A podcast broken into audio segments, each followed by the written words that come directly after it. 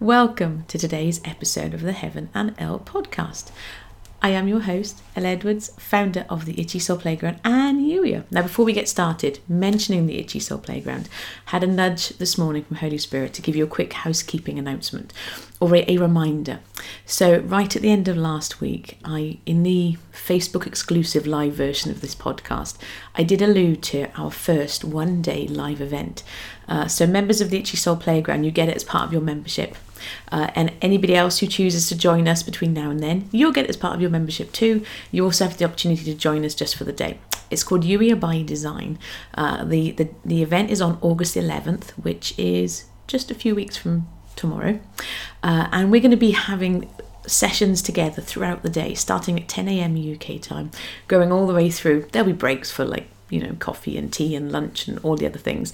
And, and, and culminating at the end of the day with a get together on zoom to celebrate all of the things. The purpose of it we're on a mission to, to ditch diet culture and instead empower you in, to be the person that god created you to be. Ephesians 2.10 is our, our scripture for this our what's the word i'm looking for our soundbite bible verse uh, that um, you know you are God's workmanship, His work of art, His His glorious creation, uh, and and created in Christ Jesus to do, good, to do good works, planned in advance. And so, what would it be like if we walk through day to day life embracing all of that instead of getting distracted by all of the things that's going on around us? I have a blog post coming out later on today, actually. It's going to explore the lies uh, of the enemy via diet culture. Uh, I'm quite excited about that one. It's the first time ever that I've written a blog post with Holy Spirit. Anyway, that's a quick uh, announcement about that one. The sorry link youier.com forward slash ybd. Uh, by Design YBD is where you can find out more about our one day event and you can join us. So whether you join us just for the day or you join us as part of the playground, I'm really excited about this. It's going to be it's the first of many. We're going to be hosting these on the second Wednesday of every month. I I just can't wait. So that's the quick housekeeping reminder. Let's get cracking with today's story. So today's story is about a seagull. Uh, in fact, as it transpires, it's a pair of seagulls. So I was I was sitting in the, in the kitchen yesterday on, on Voxer, chatting with one of my friends, and uh, I happened to glance out of the window and up to the next door's roof. Sitting on the chimney pot, I glanced up and I saw, at the time, one baby seagull sitting there, waiting to be fed. Uh, and uh, I happened to mention this seagull to the friend I was talking to on Voxer, and the thought popped in my head: I wonder if that's means something. What's God trying to say? And then my friend said it. I'm like, oh, okay. So I thought, right, well, let, us ask you. And so I then said, okay, God, what about the seagull? Are you trying to tell us something through this little seagull? Who, like I say, there's now two. I looked there yesterday afternoon. There's now two seagulls. And he said, yes. Funny that you should ask that. Yes, I am. I'm like, oh, okay. He said, pay attention to the seagull. And this is this is true for any little baby birds in nests, look at how they do life. So they sit in their nest and they don't sit there wondering to themselves, hmm, I wonder if my mum and dad are going to show up today and feed me. Hmm, I wonder if I will get fed. I wonder if I'm going to be hungry. No, they sit in the nest, mouths or beaks open wide, expecting their parents to feed them, to provide for them. And the nudge I had from Holy Spirit is that God is a good dad and you can trust him. And those things that you are maybe promises that you are waiting on, provision, ideas, resources, whatever it is that you feel like you are waiting on God from. The reminder from Him today is it's already done. He's there, He is providing for you, He loves you so much, and He loves to give good gifts. There were two other reminders as well, though, because he reminded me that the little baby bird, the seagull, didn't sit there with its beak clamped shut.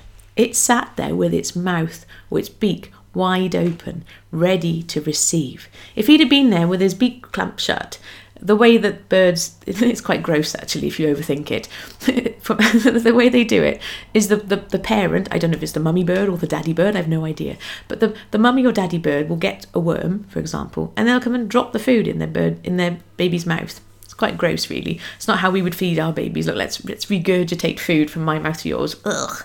But that's the way that they were created to do life, and so that's how they do it. And if this baby bird had its beak clamped shut, its mother or father would not be able to provide for it, no matter how much it wanted to. And so I was saying, was asking Holy Spirit, okay, well, how do we metaphorically open our mouths to receive all of the good things that you've got for us, whatever that looks like? And he said, praise I was like, okay, what does that mean? Like singing God songs? He said, well, yes, but no. He said, talk to me throughout the day. Thank me for those things that I'm already doing. I'm going to turn to my notes for this because otherwise I will forget. He reminded me, that's it, thank you, Holy Spirit. He reminded me um, that uh, that there's a there's a lady called Lydia, Lydia Prince, in the book that uh, Celia introduced us to last week or the week before. There's a story in there, uh, and I'm not going to tell the whole. Well, I'll tell this bit of the story, but I would encourage you to read the book because it's really good, and I'll I'll pop a link in the show notes. Uh, a lady called Lydia, and she was she was from Denmark, and she was compelled to move to Jerusalem, and she wanted a sign from God, and she said, "God, give me a sign. Somebody bring me five dollars." Uh, and so late that night, uh, there was a knock on the door, and, and a lady from her school fumbled in her handbag and gave her five dollars. And she said, "Oh wow, thank you, God, you provided what I asked for." The next day, however, the same lady came up very apologetically.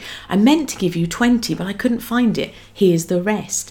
And the reminder that she had from God was that we sometimes put these limits on how He's going to provide and how He's going to show up and how these gifts He wants to give us. So He was encouraging me, uh, and to, and I would therefore, by extension, encourage you. What if we didn't put a cap on those things that we are expecting from God? What if we talked to Him about all the things we're excited about and thank Him for all of the promises and all the ways that he does stuff and didn't limit him. And so the example that he gave me personally was about Youier by design. I, I said, okay, we'll have 10 people going to do this live. And then he nudged me and said, well, actually, what if I want, what if I'm preparing the hearts of much more than 10 people? And I was like, okay, that sounds cool. Let's do that then. And the same is true for you. This will apply for you within the context of you doing life as well.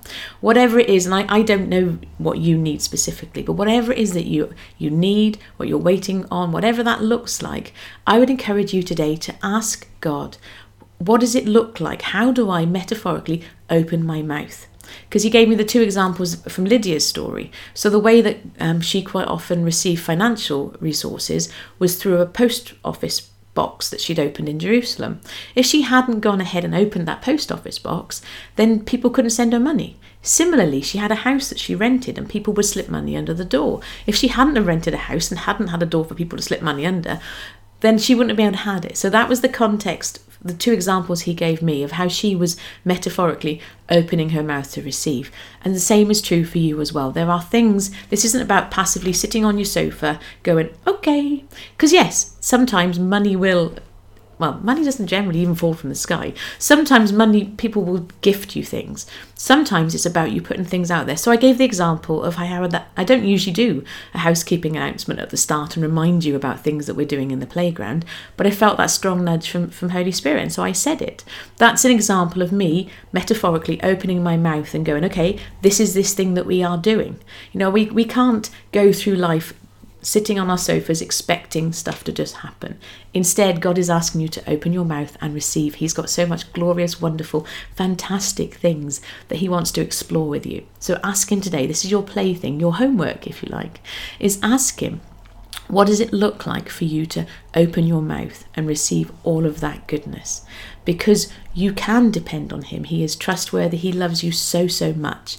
You know, the, there's that verse, a couple of different verses in the Bible where it talks about birds. Birds, sparrows, I think, is the example, are sold for one or two a penny, and yet not one of them falls to the ground without your father knowing about it. He says, If I care for that much for the little tiny birds, how much more I care for you, who is made in my image. You, he loves you, you can trust him. He has and is preparing such wonderful things for you.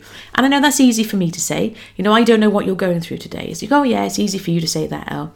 I would encourage you, if those doubts, those uncertainties come up, talk to him about those too. All of this is an opportunity to explore life with him more by more more and more, little by little. That's the real invitation to all of this. Because those doubts that come up, the enemy will love to twist them and turn them and ah. But we what do we do? We've said this before. We take what the enemy meant for evil and we turn it to good by taking it to God and using that as yet another opportunity to explore life and that relationship with Him. So, your homework ask Him what it looks like for you to open your mouth and then do it. And in the meantime, thank you for being here.